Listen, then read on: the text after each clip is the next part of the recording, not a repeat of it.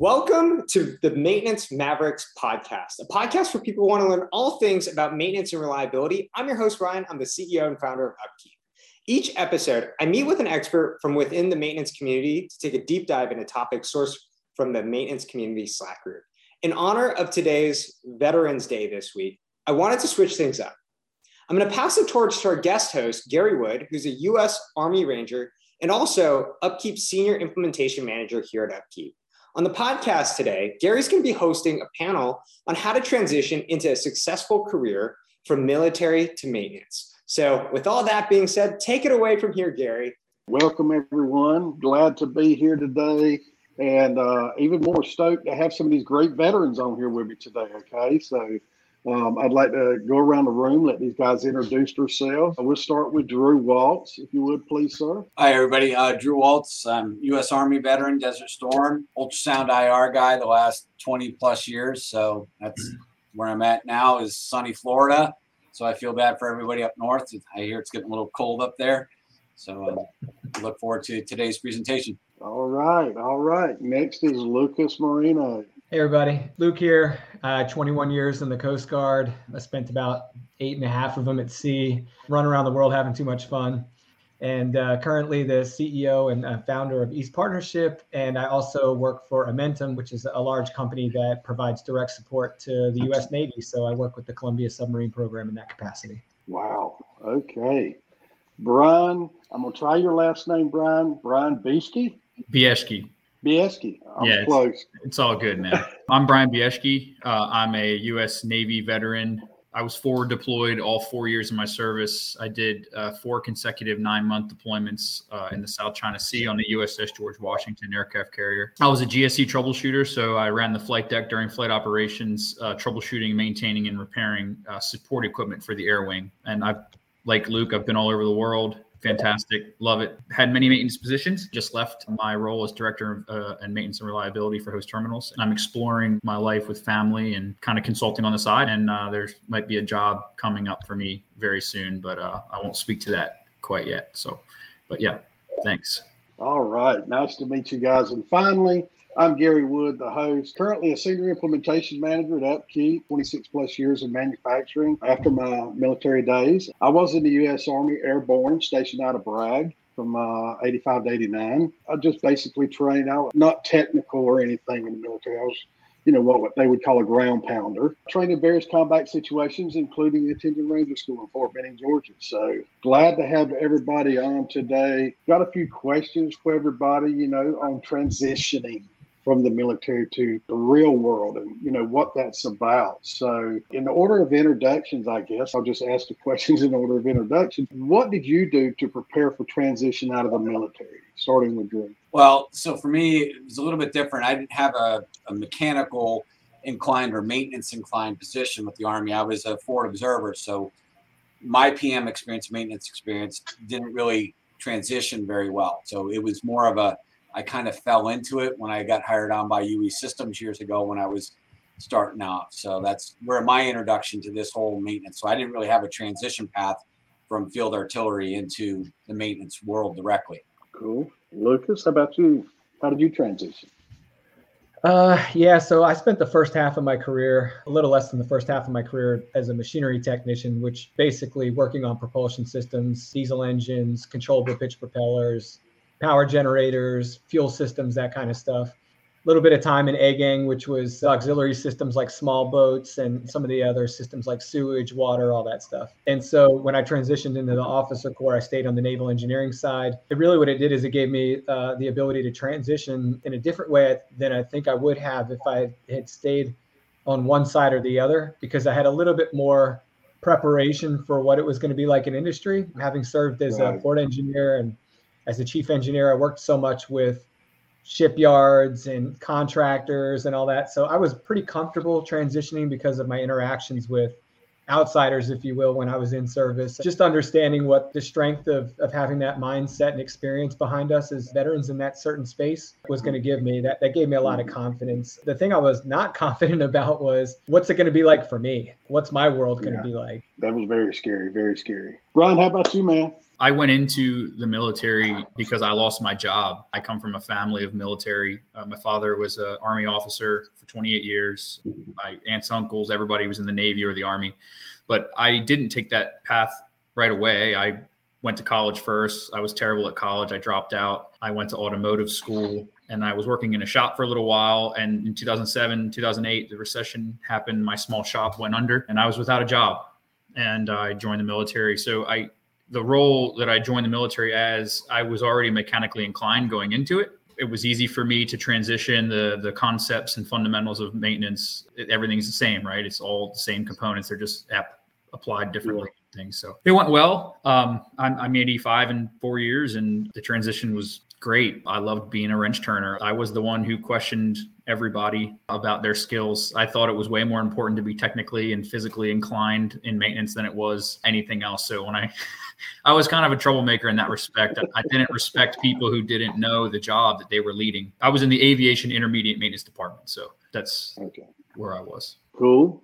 Nice to hear those stories my transition, I guess you could say, was a little different. I grew up turning wrenches with my dad, right? He had a shop out back. You know, we would build lawnmowers, take down lawnmower engines, rebuild them. My first car, my dad and I built from the tires up. Okay. Old uh, what was it, a 72 Nova, I believe it was, rebuilt the engine and everything. So I'd done a lot of that prior to the military, right? Then when I went to the military, served my time and I got out. At the time my dad was doing all this stuff, he was also working for Goodyear Tire and Rubber Company outside of Fayetteville, North Carolina, not far from Fort Bragg. Drew, you probably know where that's at. But uh, yeah, he worked for Goodyear Tire and Rubber Company and I just followed in his footsteps. You know, my dad was a great man. I wanted to follow those steps. So you know, I started maintenance career slash manufacturing career at a little small textile mill in Erwin, North Carolina, and then moved over to Goodyear. So transition was a little better for me, but I still had work to do. I started school in 2011 at East Carolina University, and I was 52 years old when I crossed the stage in 2019.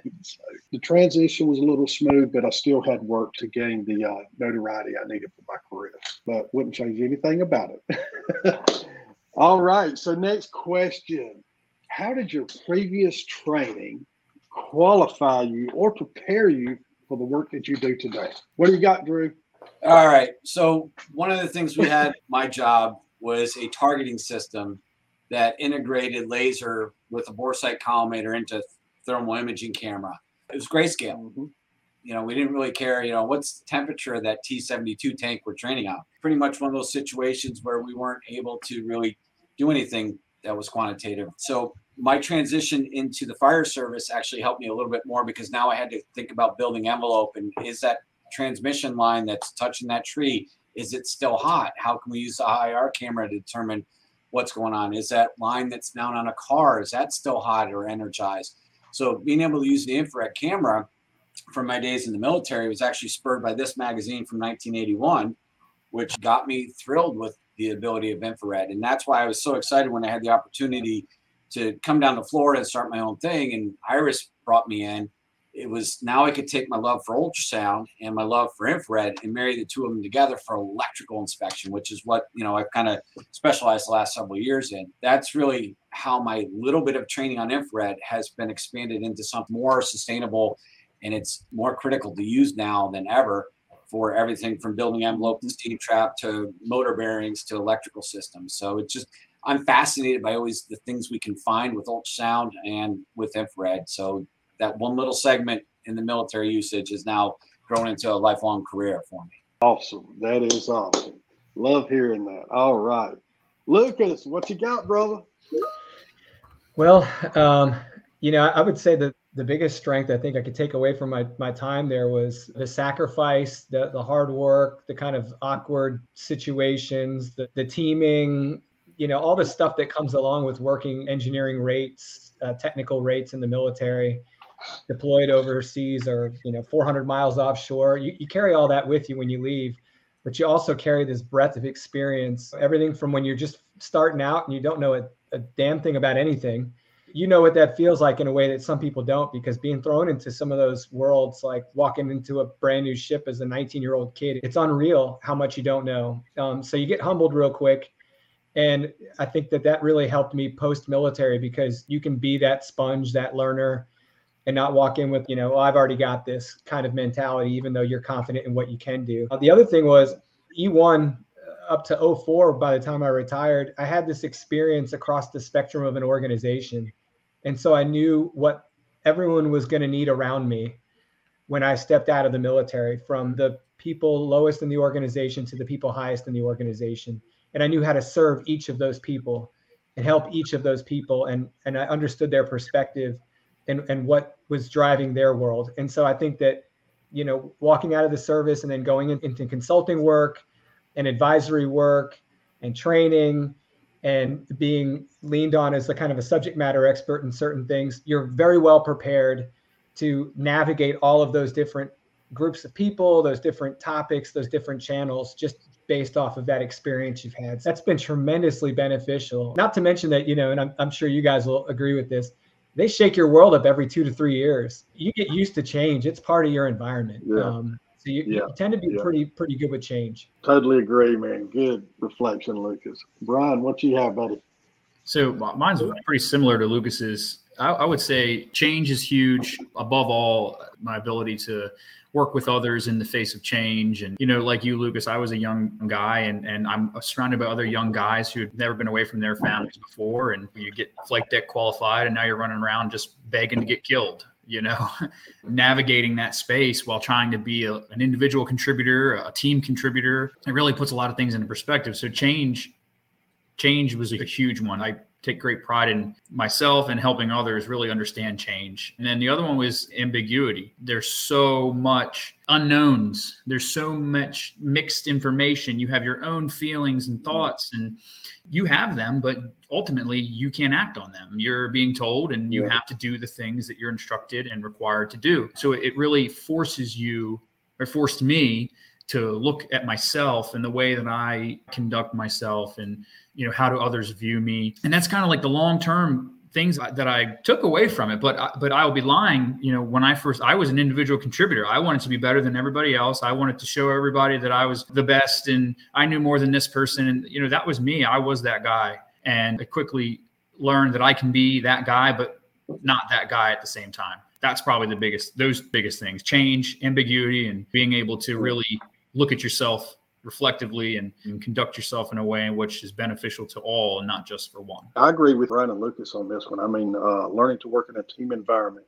Okay, first and foremost, being able to imp- improvise on the fly, you know, with those different variables that you mentioned, Brian. So mm-hmm. the things that pop up, right, that you have to improvise to navigate. Discipline, you know, I love the discipline the military taught me and the time management aspect, controlling things on your own. So taking ownership. This is stuff we learned in uh, basic training, right? So, I mean, you know, basic training is what it is, but it was really great for me, you know, because that turned me into a different person. From that day, I got off that bus and the drill sergeants were screaming at us. That changed me from that day forward. So it just I just feel like it made me a better person or a better professional. You know what I mean? So, all right, next question. Here we go. This is uh, the two part here. What advice would you guys give those that are currently transi- transitioning into a maintenance and reliability career? Okay. What would you like for those who are transitioning from service into the workforce to know? My time after the service, the Navy guys and the Navy still are very much at the top level of maintenance. So, you know, I agree. If you're watching this right now and you're thinking about going in, go Navy. All right. That's the only time I remember to say that. December 11th, I won't be saying that. I'll be saying go Army.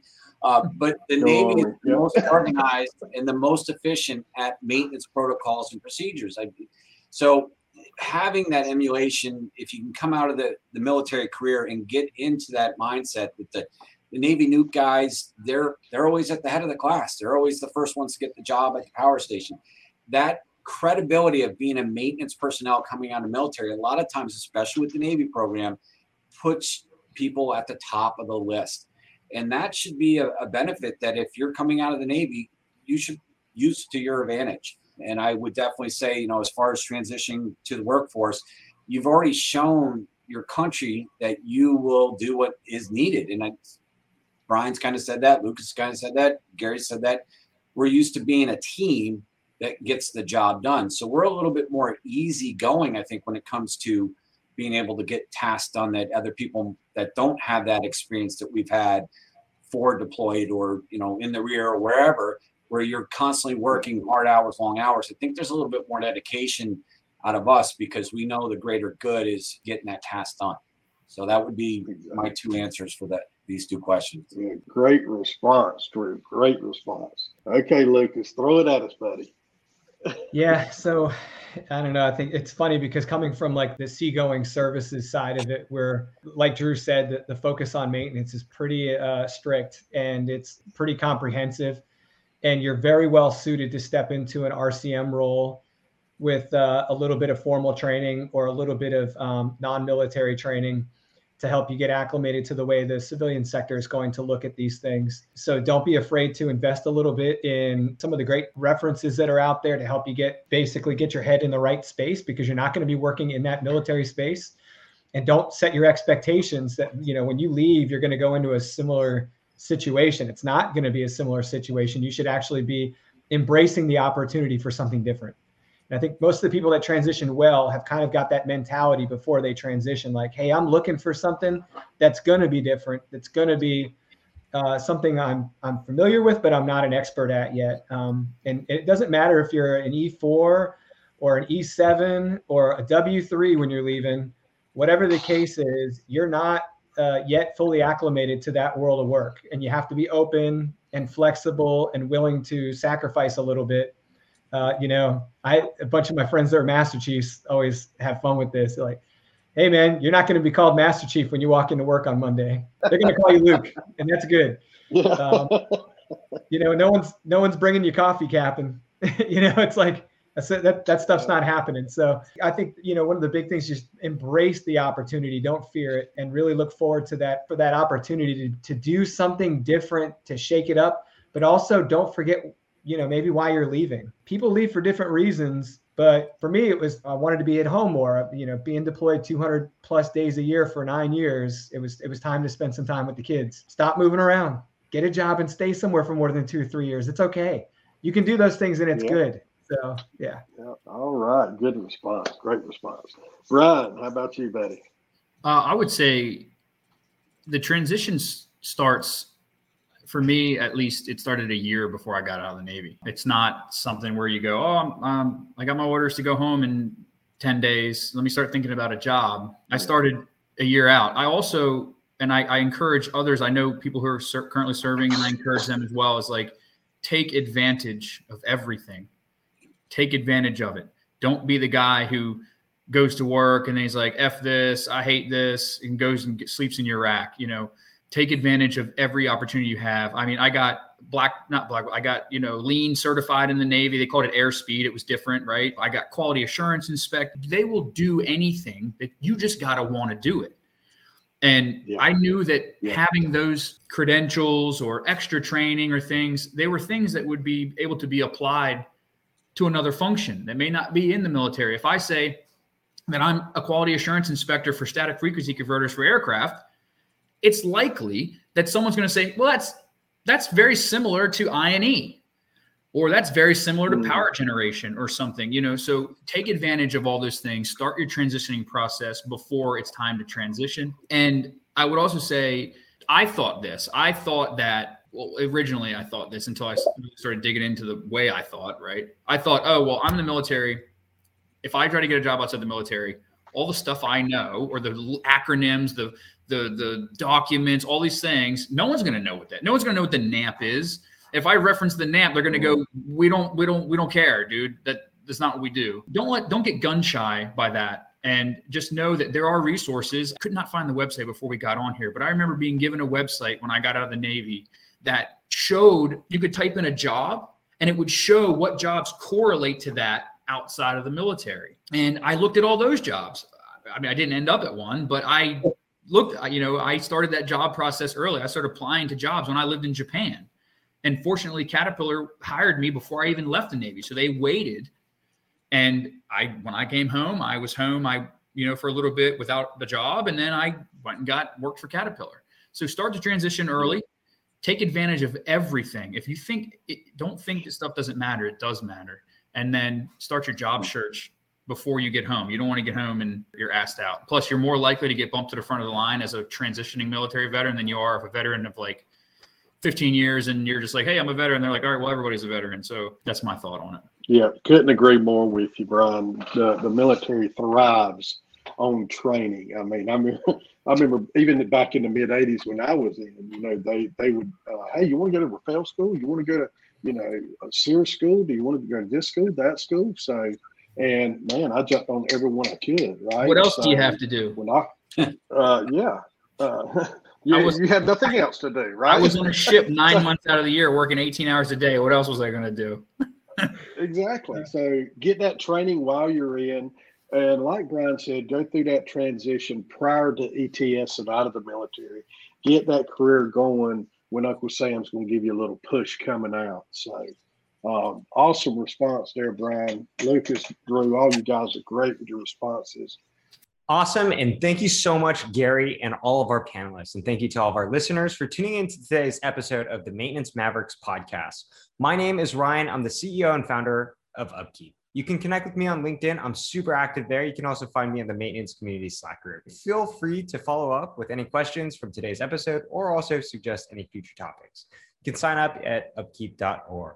I hope to connect with all of you soon. Until next time, thanks again, everyone.